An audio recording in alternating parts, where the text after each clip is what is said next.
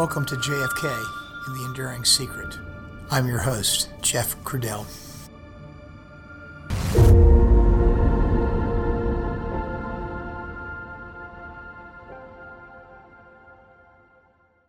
Hello, everyone, and welcome back to the podcast. Today's episode is episode 50, and it's the second part of a two part series, episode 49 and episode 50. It's the last two episodes as we put the keys in the ignition and head out of Dealey Plaza. We will be in the world of forensics next. Well, yep, as I said in the last episode, I found a couple of other things that I left in the hotel room.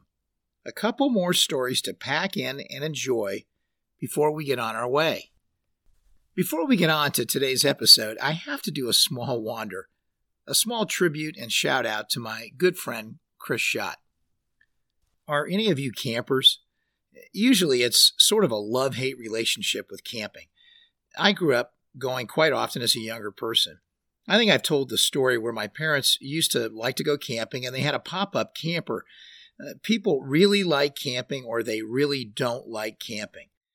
Some folks try it once and never again the reason I bring up camping is that when you're out camping, there is always something you don't have uh, with you, and you just need to improvise.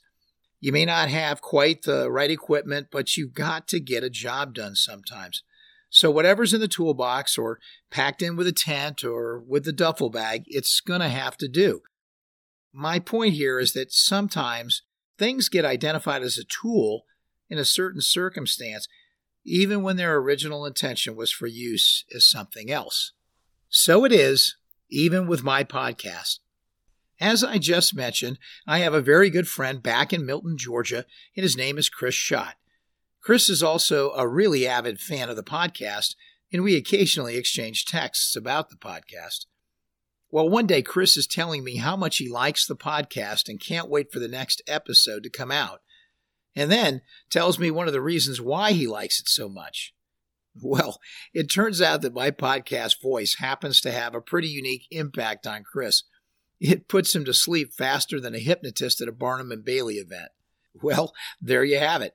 There's this one thing the podcast is designed to do, and that is to advance the ball a little bit on what everybody knows about the JFK assassination. and then there's this other thing. Uh, if you've got insomnia, just listen to my podcast. So one night, Chris told me one of the funniest stories. I think he started about 10 o'clock in the evening after settling in on a Sunday night and getting ready for the week ahead. And he proceeded to put on one of my podcasts and then fell asleep within the first 10 minutes. You know, basically, he woke up an hour later to see that it was uh, concluded. Uh, he tried it again and proceeded to fall asleep again within about 10 minutes. Perhaps maybe woke up in the wee hours again noticing that again he had missed most of it, rewinding it again and starting over. I think either three or four times was a charm for him that night. But the important thing, though, is that my podcast is now a preferred provider when it comes to the treatment of insomnia. Who would have guessed? Apparently, I can put you to sleep in less than 10 minutes with this voice. Well, honestly, Chris isn't the only one that has said something like that to me about the podcast. He's the only one, though, that has actually admitted to falling asleep during the middle of these episodes. Somehow he really must stay at it because I know he listens to every one of them and almost immediately when they come out. Thanks, Chris. Thanks for being a great friend, and thanks for being a great fan of the podcast, too. And thanks for showing us how to use something in our duffel bag to cure an age old problem. Oh, well, that was a fun wander. Let's turn our attention now to the story of the three tramps, these guys are campers of sorts, aren't they? This story has more interesting substance to it, even though, at the end of the day, there is little controversy that these men were not identifiable. Indeed, they were. If there is any continuing controversy around the tramps, it's that the thread still leads back to some dubious circumstances that, to this day, still generate at least some lingering doubts about the truth related to this matter. So here we go the story of the three tramps.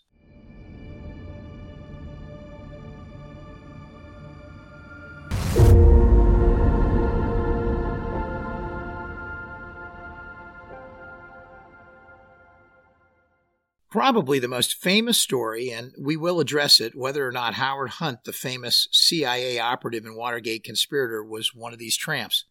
And of course, the other now famous story is whether or not actor Woody Harrelson's father, Charles Harrelson, was one of those tramps. Harrelson's father was a bad dude, and there is no doubt that his MO could have easily put him in the middle of all of this. But there is no credible evidence that truly links Harrelson to this crime and on at least one occasion he was interviewed and vehemently denied his involvement. But let's all remember that criminals don't confess their crimes. Well, most of the time, anyway. But stranger things have happened during the JFK assassination story. So let's get into some of the details about these tramps. And just remember, this is the very last episode from Dealey Plaza and its witnesses before we move on to the other parts of the story. Now, this time, if I've left a toothbrush or a shoe, then I will be off to the store at the next stop.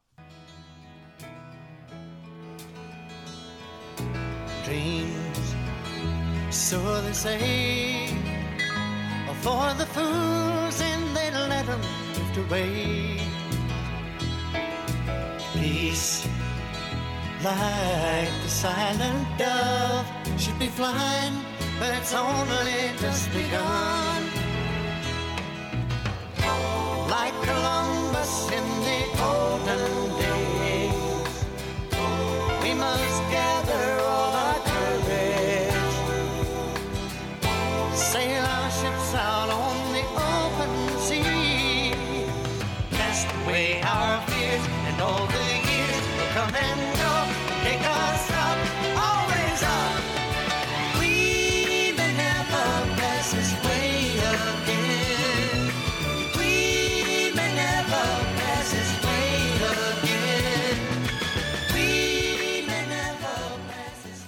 The story of the three tramps sounds like a fable.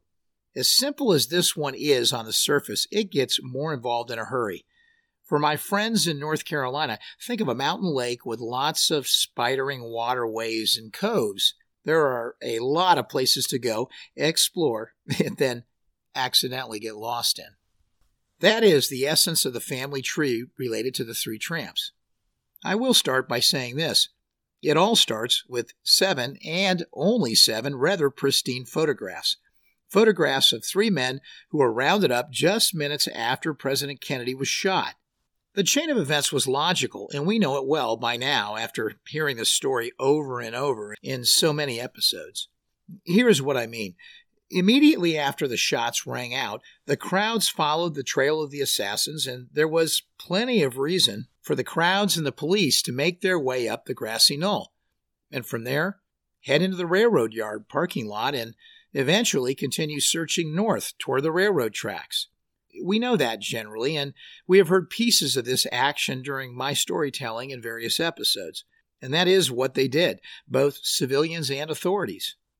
It was logical to think that if someone had fired a shot from somewhere in the railroad yard, say behind the picket fence, that they would have torn off and headed for cover in a hurry around the sea of railroad cars that existed right there behind the parking lot. So obviously, the authorities headed up there, and there were specific instructions to search all the railroad cars in the yard, although there are varying accounts on the thoroughness of that search by the authorities and which railroad boxcars they actually did search. One story has Lee Bowers giving the tip to the police, communicating to them that he saw exactly where these men were hiding. However, such a statement was not included in any of his official Warren Commission testimony, nor in his sheriff's office affidavits, so it's not clear about this idea that Bowers may have directed them. It's really not clear if it has any validity at all. It does have implications, though. If Bowers did see these men move through the rail yard, it raises the question of whether they had greater involvement, and he probably would have seen exactly what that involvement was, watching from his perch in the railroad tower. But clearly he hadn't said anything about it in his official statements and testimony to the Warren Commission. Hmm. But regardless of how it came about, the Dallas police managed to come across some characters during their search of the railroad yard. And this story is about three of them that were found basically hiding in a boxcar. They were immediately taken into custody and they were marched from where they were in the railroad yard through Dealey Plaza and eventually over to the sheriff's office for administrative processing. As they were escorted by policemen through Dealey Plaza, they easily caught the attention of the swarm of reporters that were already in the plaza in the aftermath of the shooting. So let's start with the testimony of Dallas policeman D.V. Harkness as he spoke to the Warren Commission in 1964. He was interviewed by our now well known commission lawyer, David Belin. He would describe it this way to the commission Well, we got a long freight that was in there, and we pulled some people off of there and took them to the station. Mr. Belin, you mean some transients? Tramps and hobos that were on the freight car? Yes, sir. Then what did you do? That was all my assignment because they shook two long freights down that were leaving, to my knowledge, in all the area there. We had several officers working in that area. Do you know whether or not anyone found any suspicious people of any kind or nature down there in the railroad yard? Yes, sir. We made some arrests. I put some people in. Were these uh, what you call hobos or tramps? Yes, sir. Were all those questioned? Yes, sir. They were taken to the station and questioned. Any guns of any kind found? Not to my knowledge. The tramps were marched to the sheriff's office via a route that led through Dealey. We'll stop there.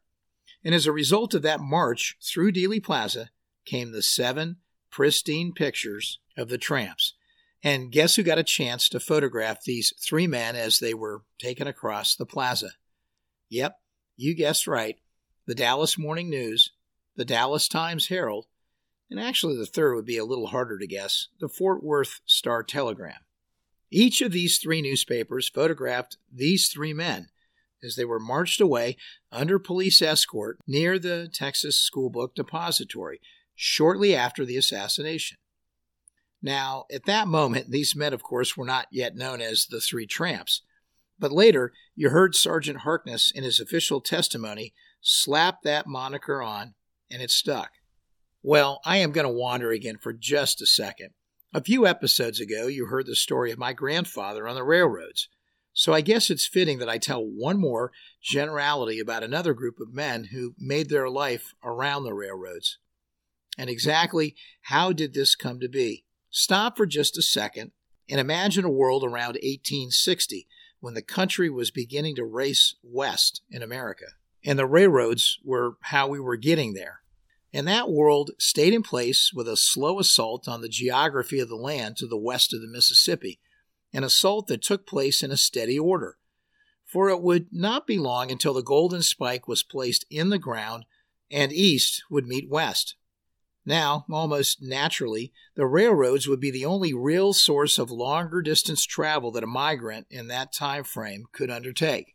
The railroads forbid it, of course, but they had no real way of stopping it and so men who might first be dubbed migrant workers were eventually dubbed hobos, as they would dash on the train, lucky enough sometimes to be above and inside of a boxcar, in a place where they might actually survive the trip.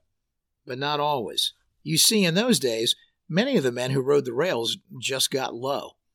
In other words, they found themselves intertwined in the lower chassis of those boxcars a chassis that was comprised of metal struts or bars that provided structural support for the wooden boxcars that rested on top of them.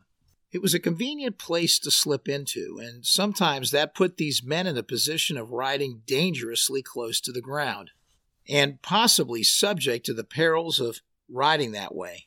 The ballast on the track, uh, you know, those big stones that are all around a railroad tie and help keep it in place, well, those rocks would kick up and act like a small missile, or items would be left on the tracks. It was a real risk of loss of life or limb. Nothing you or I would have done in our day. But still, it was commonplace then. It's easy to understand why this was a widespread practice in 1860, given no other alternative. Now, Fast forward to the Great Depression, and once again, rail riding by a small subculture gained popularity in a period where so many people were going through hard times. Fast forward another 30 years later and wind up in 1963, and there was still remnants of it left on the rails. And a bit of those remnants were present right there in the railroad yard at Dealey Plaza. These kind of places were the last bastion of it in the country. Hobos were real, even in 1963. That's what makes it so interesting. I'm telling you, you can't make this stuff up. So let's get back to those seven incredible photos made mostly by high end cameras and taken by professional photographers working for professional news agencies. Despite the fact that newsmen took them, they did not get the early scrutiny that other assassination matters did in the early period after the Warren Commission findings were released and criticism began to mount. Many of the photos were close ups with rather clear pictures of the faces of these men, making the idea of accurate identification seem rather routine. But remember, this is the story of the JFK assassination, and here is where fact is stranger than fiction. And in fairness, not all the pictures were clear shots of the face, and not all were that close up. They certainly weren't mug shots. Just enough ambiguity in those pictures to turn the whole thing into a mysterious element of the case. Who were these men? Those photos were a sleeping dog, really, just lying there quietly on the floor, largely unchallenged as a source of controversy in the assassination. Their involvement in the case first heats up through actions taken by Richard Sprague. Sprague was a consultant, and for all my friends and listeners in public accounting, Sprague worked for Touche Ross and ran their computer systems consulting practice.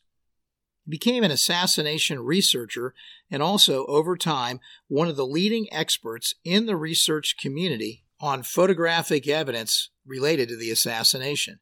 Sprague is said to have compiled these photographs in 1966 and 1967 and subsequently turned them over to Jim Garrison during Garrison's investigation of Clay Shaw. Between 1966 and 1969, he served as the photographic expert for the JFK investigation conducted by Garrison. Now, what Garrison did next with him is, again, where fact makes for a better storytell than fiction in the JFK assassination story. It was a chain of events, but a volunteer investigator working for Garrison on the case, Mort Sahl, made an appearance on The Tonight Show. He made a reference to Garrison and basically looked at the audience and asked them if they wanted to hear directly from Garrison. The crowd response was overwhelming. Well, NBC and The Tonight Show seemed obliged, and it wasn't long afterward that Garrison got a telegram from The Tonight Show. So they had invited him, and he accepted. What happened the day of the taping of that Tonight Show episode is bizarre and really adds to the paranoia of anyone believing that the reach of the government, as well as its general influence, is deep, and certainly the case when it comes to the national media outlets in 1963. I'll digress for just a minute and tell a little bit of the story of that day. Garrison was scheduled to appear before a nationwide audience on the January 31st, 1968 episode of The Tonight Show. But the high drama began several hours before the show's scheduled taping one afternoon. Right as Garrison showed up at the NBC studios, here's what happened. Almost immediately, Garrison was whisked into a room with three or four well dressed men who he assumed were NBC lawyers, and the pre taping grilling began and lasted for several hours. By this time, Carson was apparently unsettled by Garrison's impending appearance, showing up for just a moment during the lawyer's interrogation of Garrison. In and out. You know, I wonder if he promoted the pre taping review or whether Carson, as part of the NBC corporate bureaucracy, had to simply accept the heavy handed approach that the network decided to serve up that day for Garrison. Once they took the stage for taping, more events began to unfold. It starts out how you might have guessed based on the pre taping events. Carson stiffly interrogates Garrison using a list of questions that were undoubtedly prepared by NBC lawyers and undoubtedly designed to discredit Garrison in the investigation. Garrison wouldn't play along. and decided to evade the discussion of Carson's scripted questions. And finally, out of frustration, Carson asked him why the government would still be concealing evidence. Garrison believes he has to seize the moment, looking at Johnny and saying, Don't ask me, ask Lyndon Johnson. You know he has to have the answer. And he opens his briefcase, pulling out pictures of these three men, the so called tramps, holding them in the air for the cameras to focus on. Stunned, Carson immediately moves to prevent Garrison from showing the pictures, and as Garrison later described it, Carson lunged at his arm like a cobra, pulling it down violently so that the pictures were out of the camera's view. Carson lashed out. Pictures like this don't show up on television. Despite that, Garrison kept going, answering, Sure they do. The camera can pick this up. Carson kept at it again, yanking down Garrison's arm that was holding the pictures, and again said sharply, No, they can't. For a third and final time, Garrison would try and hold up the pictures, and the light on the broadcast camera would go red. The producer had stopped filming. Still undeterred, and before Carson could react any more, Garrison, in his booming voice, would say, Those arrested men you just saw were never seen again they all got away. No doubt Carson and NBC were spooked by Garrison's appearance. Were they worried that they might be sued and be held liable somehow if Garrison wrongly accused these men of murdering the president? Was it more sinister than that? Had someone high up in government gotten to the NBC executives and deliberately tried to quash his appearance or turn the show into a way to embarrass him?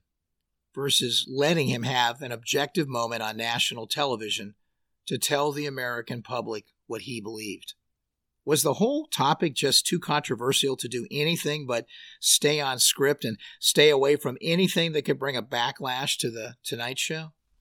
In a more far out theory involving the military industrial complex, was NBC's corporate parent, RCA, pressured and then put pressure on NBC? RCA was fairly involved in the production of various military equipment at the time. Whatever it was, they were dead set against Garrison having a forum to present anything objective on The Carson Show. And certainly anything controversial about the assassination was not going to be presented on The Carson Show. In terms of reasons, it was probably a mix of all of the above, and then some. For anyone who ever watched The Tonight Show, Johnny Carson was, for the most part, a conformist. Now, don't get me wrong, I love that show. I grew up with that show. But this was not a man that was going to wade into these kind of waters. No. Carson had too much to lose and not enough to gain on this one.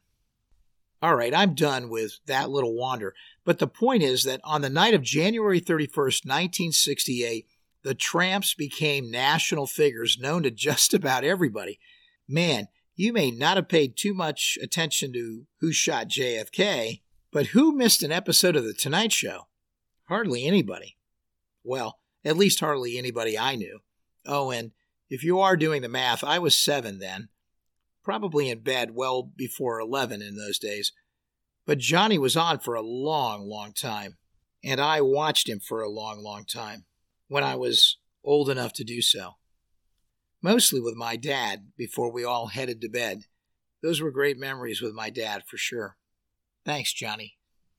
Let's fast forward to 1974 when two assassination researchers make it onto the scene. It's Alan J. Weberman and Michael Canfield. And these two gentlemen began comparing photographs of these three men to people they believed to be suspects involved in a conspiracy. Now, please do take note of the year. 1974. There was a lot going on in 1974.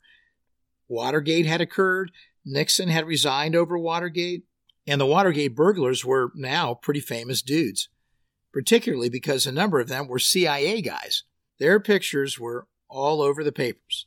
Well, Weberman and Canfield must have picked up the Washington Post and or the New York Times and after getting a hold of the right publications wound up just staring at those seven pristine photographs and a bunch of pictures of these now famous Watergate burglars, and I just bet that, for them, the light bulb went on without much effort.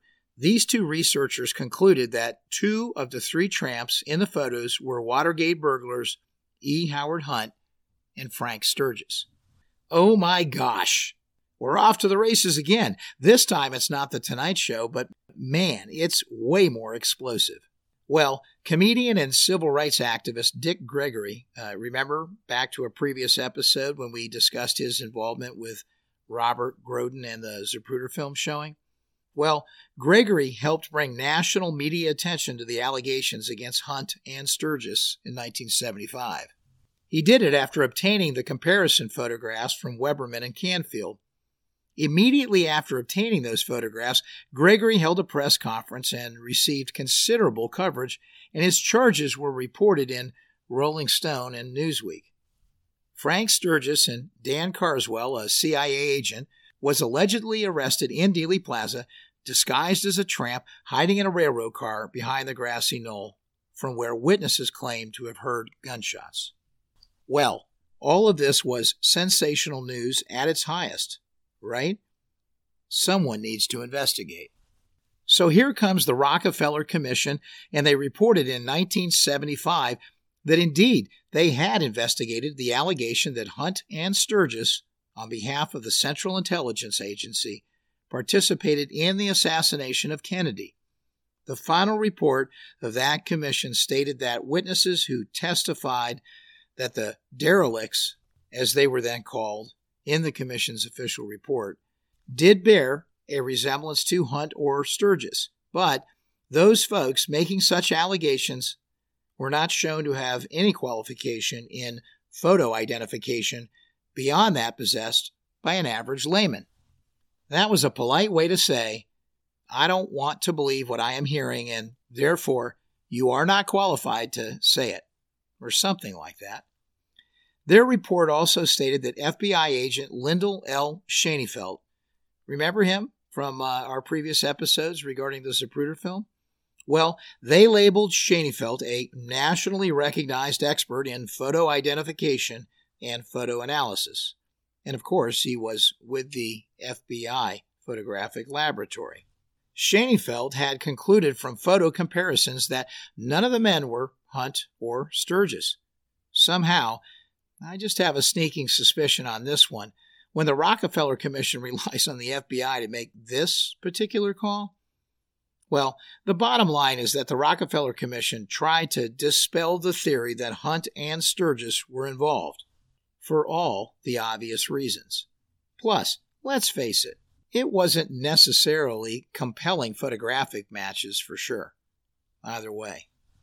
Now, we let this issue age for five more years, and even more sinister theories begin to pile up around the identity of these tramps and their involvement somehow in the assassination. So in 1979, the House Select Committee on Assassinations became very interested in resolving the topic of who these men were because, after all, identifying who they were to begin with was key to determining whether this was a couple of innocent hobos riding the rails or whether these were men that were involved in something much more sinister. And remember, the Assassinations Committee initially at least, had high hopes that more sophisticated analysis of the photographic evidence in the case would yield the answers that just weren't there in 1964. We know now that that did not turn out to be the case, but it certainly was a lofty goal, and they were determined to apply it with regard to the three tramps as well. So the House Select Committee on Assassinations reported that they had forensic anthropologists deployed on the project, as well as other photographic experts, and had again analyzed and compared the photographs of the tramps with those of Hunt and Sturgis, as well as with photographs of some new characters that researchers had begun to identify as possible matches for the men in the pictures. The committee looked at photographs of Thomas Vallee, Daniel Carswell, and Fred Lee Crisman.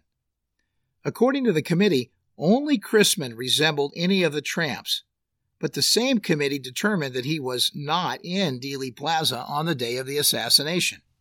Regarding Sturgis, there were other theories about him, We'll get to him in a separate, more comprehensive episode when we get to the telling of the story of Oswald and his involvement with the CIA slash Cubans.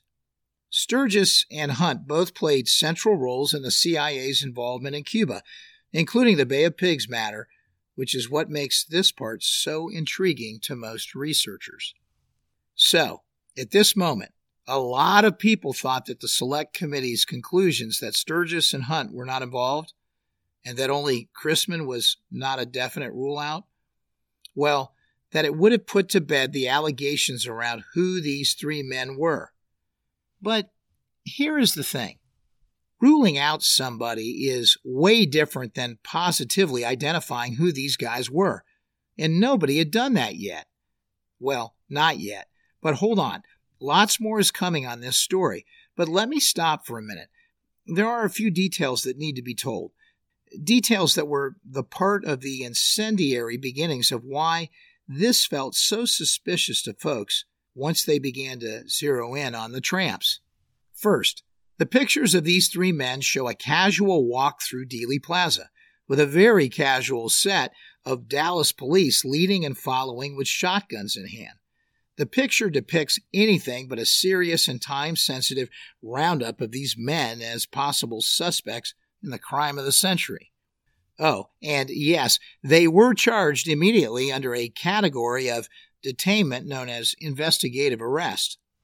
And while these men were arrested by the Dallas police, they were sort of walked over to the sheriff's office for further booking. Highly unusual for that to happen.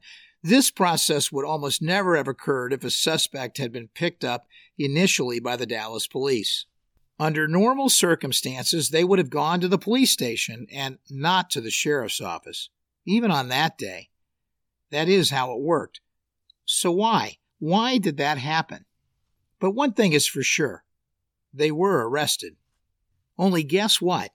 When folks went looking for the arrest records in the 1960s and even into the 1970s and through most of the 1980s and almost into the 1990s, these arrest records, well, they were nowhere to be found. Missing in action. MIA. Oh, and it wasn't just the arrest record itself that was missing, it was also their mugshots and their fingerprints.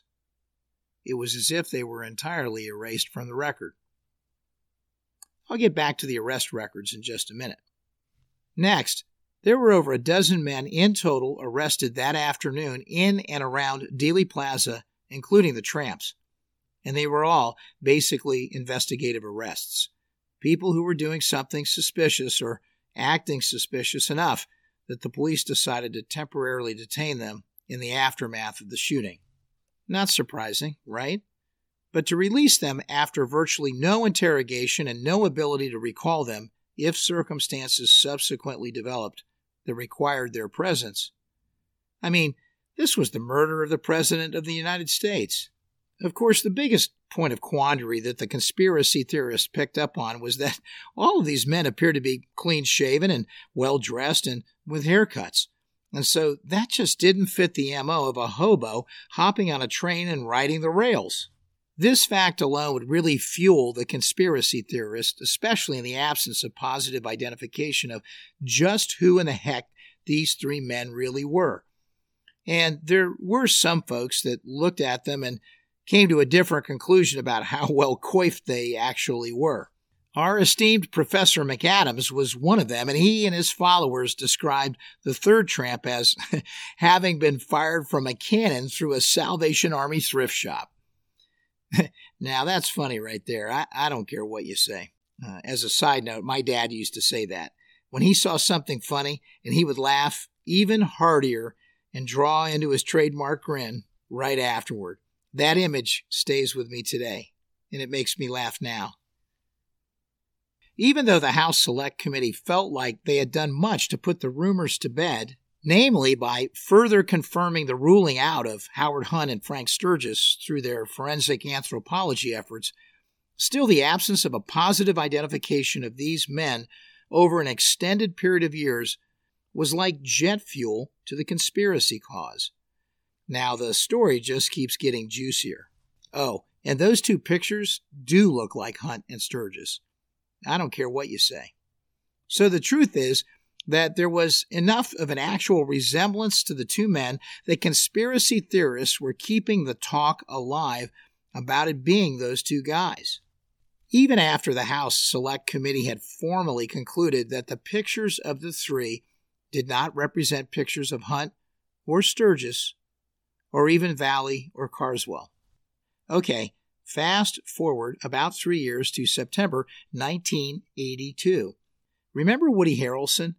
Now an incredibly popular actor, and for those of us old enough to remember, you might remember him for his time on the immensely popular show Cheers, or maybe more recently in some very good and very scary movies. Well, guess what? His dad was a rather bad man. Many would say his dad was a contract killer, plain and simple. His name was Charles Harrelson. The story of Charles Harrelson is fascinating in and of itself, but I'll have to get to that later.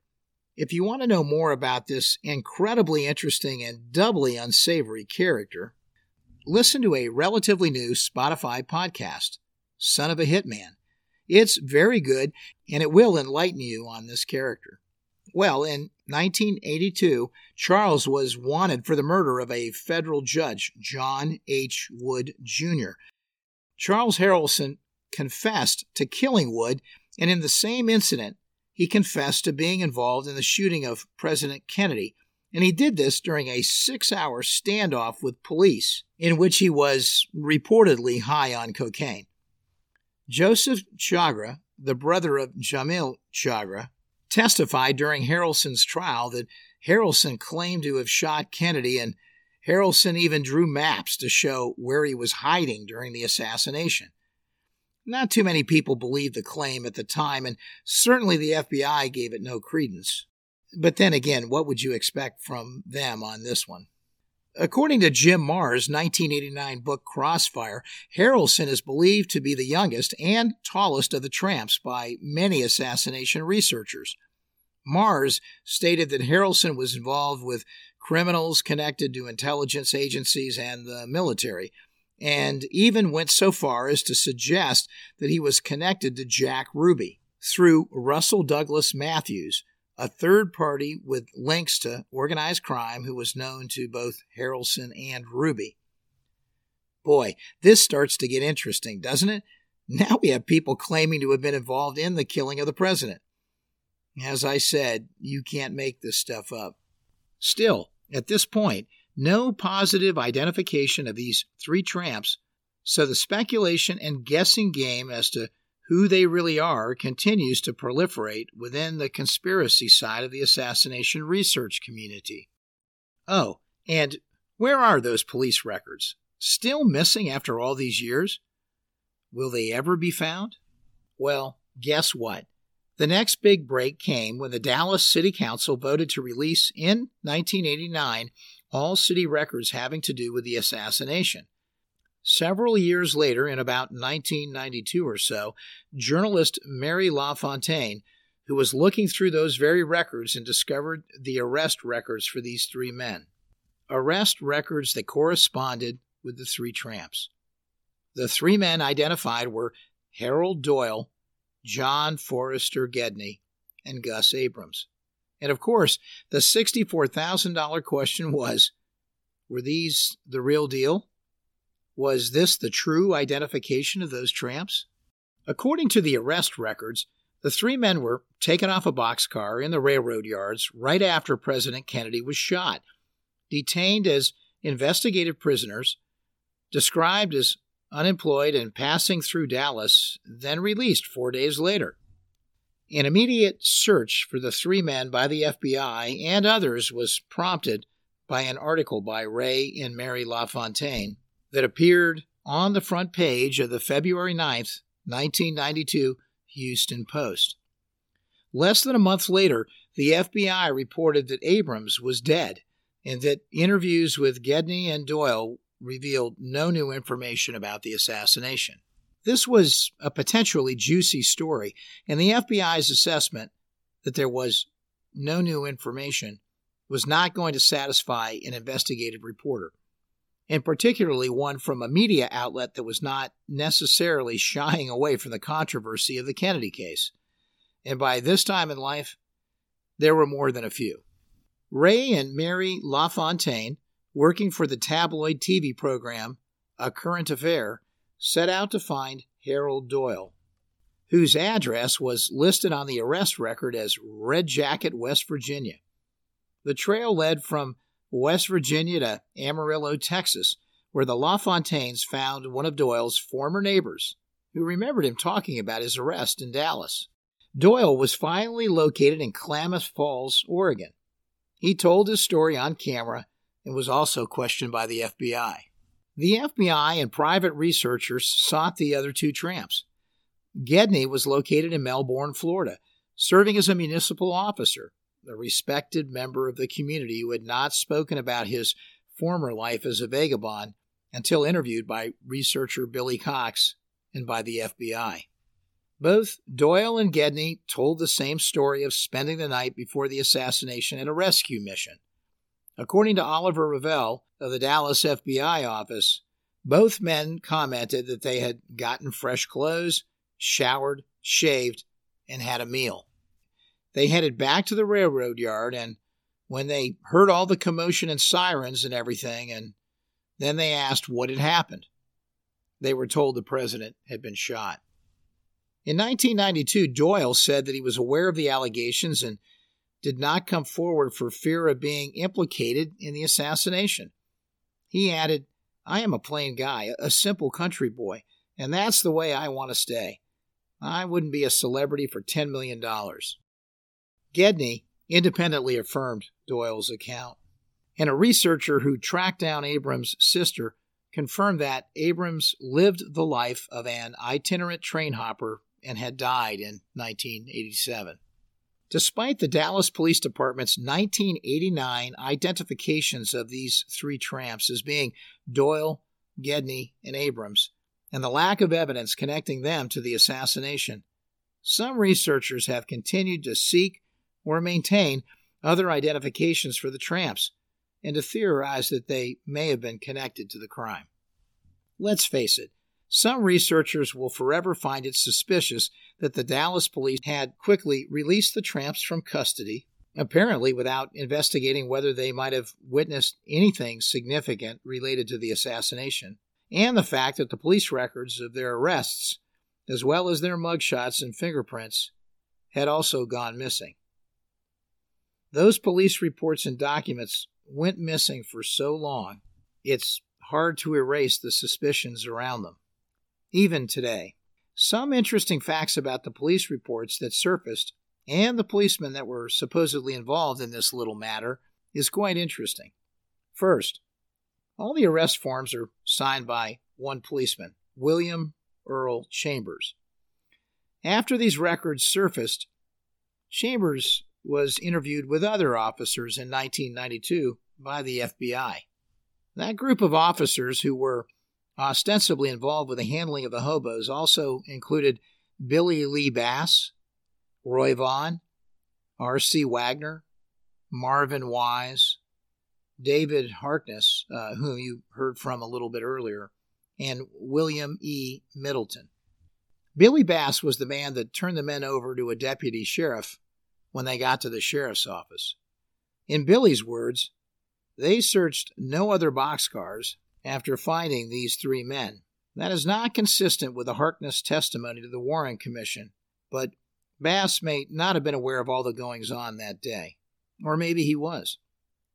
Harkness probably did know more, as he was in charge of that matter, uh, the search, that is, at that very moment. R.C. Wagner could not recall being involved in any way in the interview of these three tramps. Hmm, isn't that strange? I just can't believe that. It's hard for me to believe a trained police officer involved with interrogating anyone related to the assassination of the president on that day would forget that. Hmm. William E. Middleton was apparently at home on the day of the assassination and was never involved in the arrests, and yet he is listed on the documents. Hmm. Again, Marvin Wise was said to have written down the names of two of the three tramps on a slip of paper that he put away and stored for a year, and then finally got rid of it. But he doesn't remember those names. Hmm. Well, maybe okay on that one. But why would he have the occasion to write that down outside of a police report?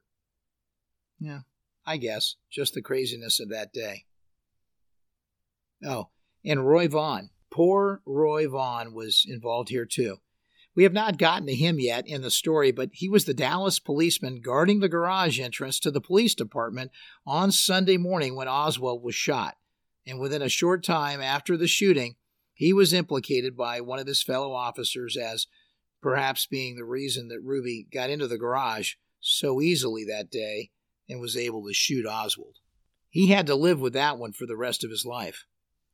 True or not, and he did vehemently deny it. And finally, none of them remember much of anything about the interrogation of these three men.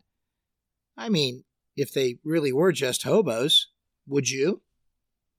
See, that's the hard part to challenge on this one. If they were just hobos, then some of this really does make sense.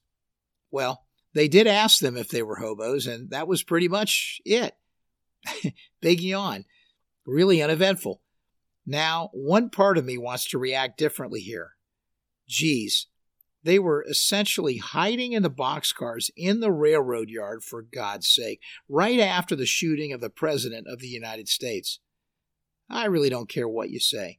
This is either really shoddy police work or more is involved here. But undoubtedly, more should have been done and more care should have been taken to explore this more in the hours and days after the assassination as the story developed. These men may have seen something. I mean, if they were not part of it, and for sure they were scared, they wanted no part of being tagged as witnesses to the assassination. I get that, but it matters not. If they saw something, they had an obligation to say something and speak the truth about what they saw. Harkness testified to the Warren Commission that there were other men arrested that day. John F. Elrod was one of them, and he was arrested along the railroad tracks. It was about the same time as the arrest of the three tramps. There was a dispatch regarding a man carrying a rifle who was walking along the railroad tracks. It's documented in the John F. Elrod arrest record that a dispatch went out indicating that a man carrying a rifle was walking along the railroad tracks. Where did that dispatch come from? This is one of the most intriguing evidentiary elements in today's episode. Sitting right there in the arrest record for Elrod is this incredible diamond in the rough. Who phoned that in? How did that information get to the police? What else did the police know about this sighting that is not sitting in the official written records? I would really like for you, as a listener to this podcast, to go to the blog at www.podcastjfk.com for this episode, episode 50, and you can see the arrest record for Elrod and what was documented in typewritten form.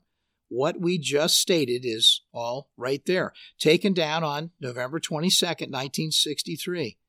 Really, you can't make this stuff up. Leave a comment if you will. By the way, one more outrageous claim that, in my mind, must be substantially discounted as false, but I'll state the claim. Elrod later claimed that he had spent four hours in a cell with Oswald during Oswald's last 48 or so hours there at the jail in captivity. We know that the police kept Oswald in isolated jail cells by himself, so this is highly unlikely, even if nothing more than an exaggeration, as they were likely in the jail at the same time. But what he claimed he heard is actually the more outrageous piece of the story. He claimed that, in that time frame, Oswald disclosed that he knew Jack Ruby. Not a very credible witness, but certainly an incredible claim. I know. Why would Oswald reveal that to a stranger at that moment? before he was murdered by Ruby a very short time later. Sounds like a story made up after the fact by Elrod. Well, that is my story, and I'm sticking to it. This time I am in agreement with the FBI. Okay, let's wander back and finish up with the three tramps. you would think that would have done it, right? That now there were three positively identified individuals. So that is the end of it. Well, it never works that way, at least not in this case. The speculation just continued. First, people were quite suspicious that it took over 25 years to come up with these missing investigative arrest records. Could it be that they were fabricated? It was an easy excuse to ignore what had been found and continue the speculation about who these men really were. After all, maybe these newly found records were fabricated. But two of the three witnesses had been tracked down, and the sister of the third, Gus Abrams, who was now deceased, had also been tracked down. And they all made statements supporting the claim that these three men were indeed the three hobos that day in the plaza. And there was much more investigative reporting that I forgot to touch upon earlier that I'll make a quick wander on now because it goes to the idea that the news media and not just the authorities also got a chance to run down this story and get what at least one of the tramps had to say firsthand for you as a juror to hear. So stay tuned on that one. In my mind, there are many lingering suspicions, and one of the biggest of them is pretty simple. If these men were arrested in connection with the investigation of President Kennedy's murder, why is there no interrogation record? I just can't believe that if these arrests were done properly, that all of them would not have been placed in a room and heavily interrogated about what happened and how they might have been involved. An interrogation that was certain to happen if this process was on the up and up, and then documented and especially if they stayed four days, as the arrest records say. But we also know that there are some accounts that they were released within minutes of getting to the sheriff's department. Chauncey Holt, who I will say more about in a minute, chronicles this in some of his own writings. In other accounts, they stayed only perhaps two days in some cases. But in any case, they did not stay the full four days as documented in the investigative arrest records. Hmm. If so, then what does that mean?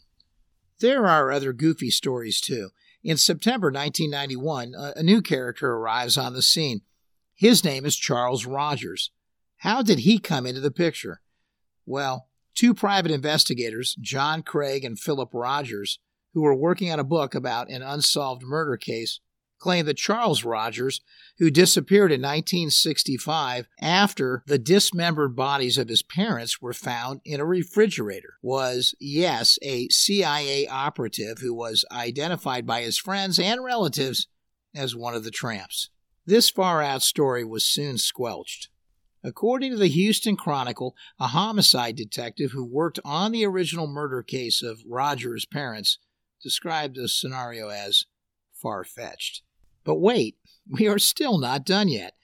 Three months later, in a 1991 Newsweek article about Oliver Stone's JFK, a man named Chauncey Holt received national attention for various claims he made regarding the assassination of President Kennedy, including that he was one of the three CIA operatives photographed as the tramps. Holt also stated that he was with Harrelson in Dealey Plaza on the day of the assassination. According to Holt, he was ordered to Dallas to deliver phony Secret Service credentials. Wow. Doesn't that sound plausible given all the facts we know about phony Secret Service agents in the plaza that day? But Holt claims that he was not involved in killing Kennedy, nor did he have knowledge of who did. John Craig and Philip Rogers' 1992 book, The Man on the Grassy Knoll, eventually connected Charles Harrelson, Charles Rogers, and Chauncey Holt by alleging that they were the three tramps photographed in Dealey Plaza. According to that book, Harrelson and Rogers were sharpshooters on the grassy knoll and were assisted by Holt. It's like a Chinese menu. Every book's got a different combination. Oh, I know, it's starting to get a little far fetched. But honestly, don't be so skeptical yet. I think Chauncey Holt deserves more study and might possibly be real. Let's consider meeting him again when we talk about the CIA. I'll wait to see if any of you are listening and say something about it on the blog. And then I have more for you on Chauncey Holt when we get to episodes around possible CIA elements that may be somehow involved in the Kennedy assassination. So let's sum it up one more time. Despite the Dallas Police Department's 1999 identifications of the three tramps as being Doyle, Gedney, and Abrams, some researchers have continued to maintain other identifications for the tramps and to theorize that they may have been connected to the crime. All I am going to say as we near the end of this episode is that let's revisit this again when we get to the part of the podcast that deals with CIA operatives that could have been involved in some way. That is all I'm going to say for now on this topic. Wow. What a thing to leave behind in the hotel room.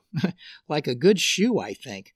Aren't you glad that I decided to turn around and go back and pick it up? I think this story was worth going back for. Not sure if I could have duplicated this where I am driving to next, and once again, I'm hungry now, so let's stop here and go have a sandwich. See you next in episode 51 as we pivot to the world of criminal forensics and their contribution to the enduring secret.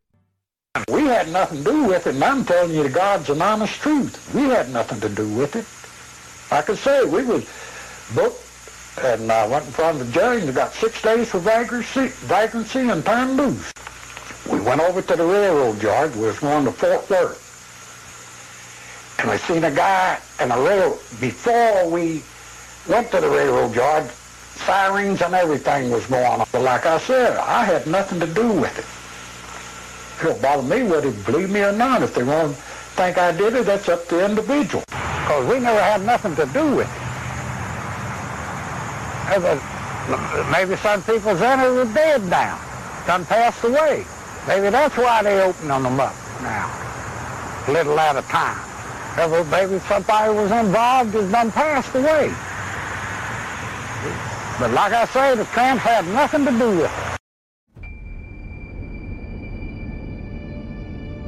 Thank you for listening to episode 50 of JFK The Enduring Secret.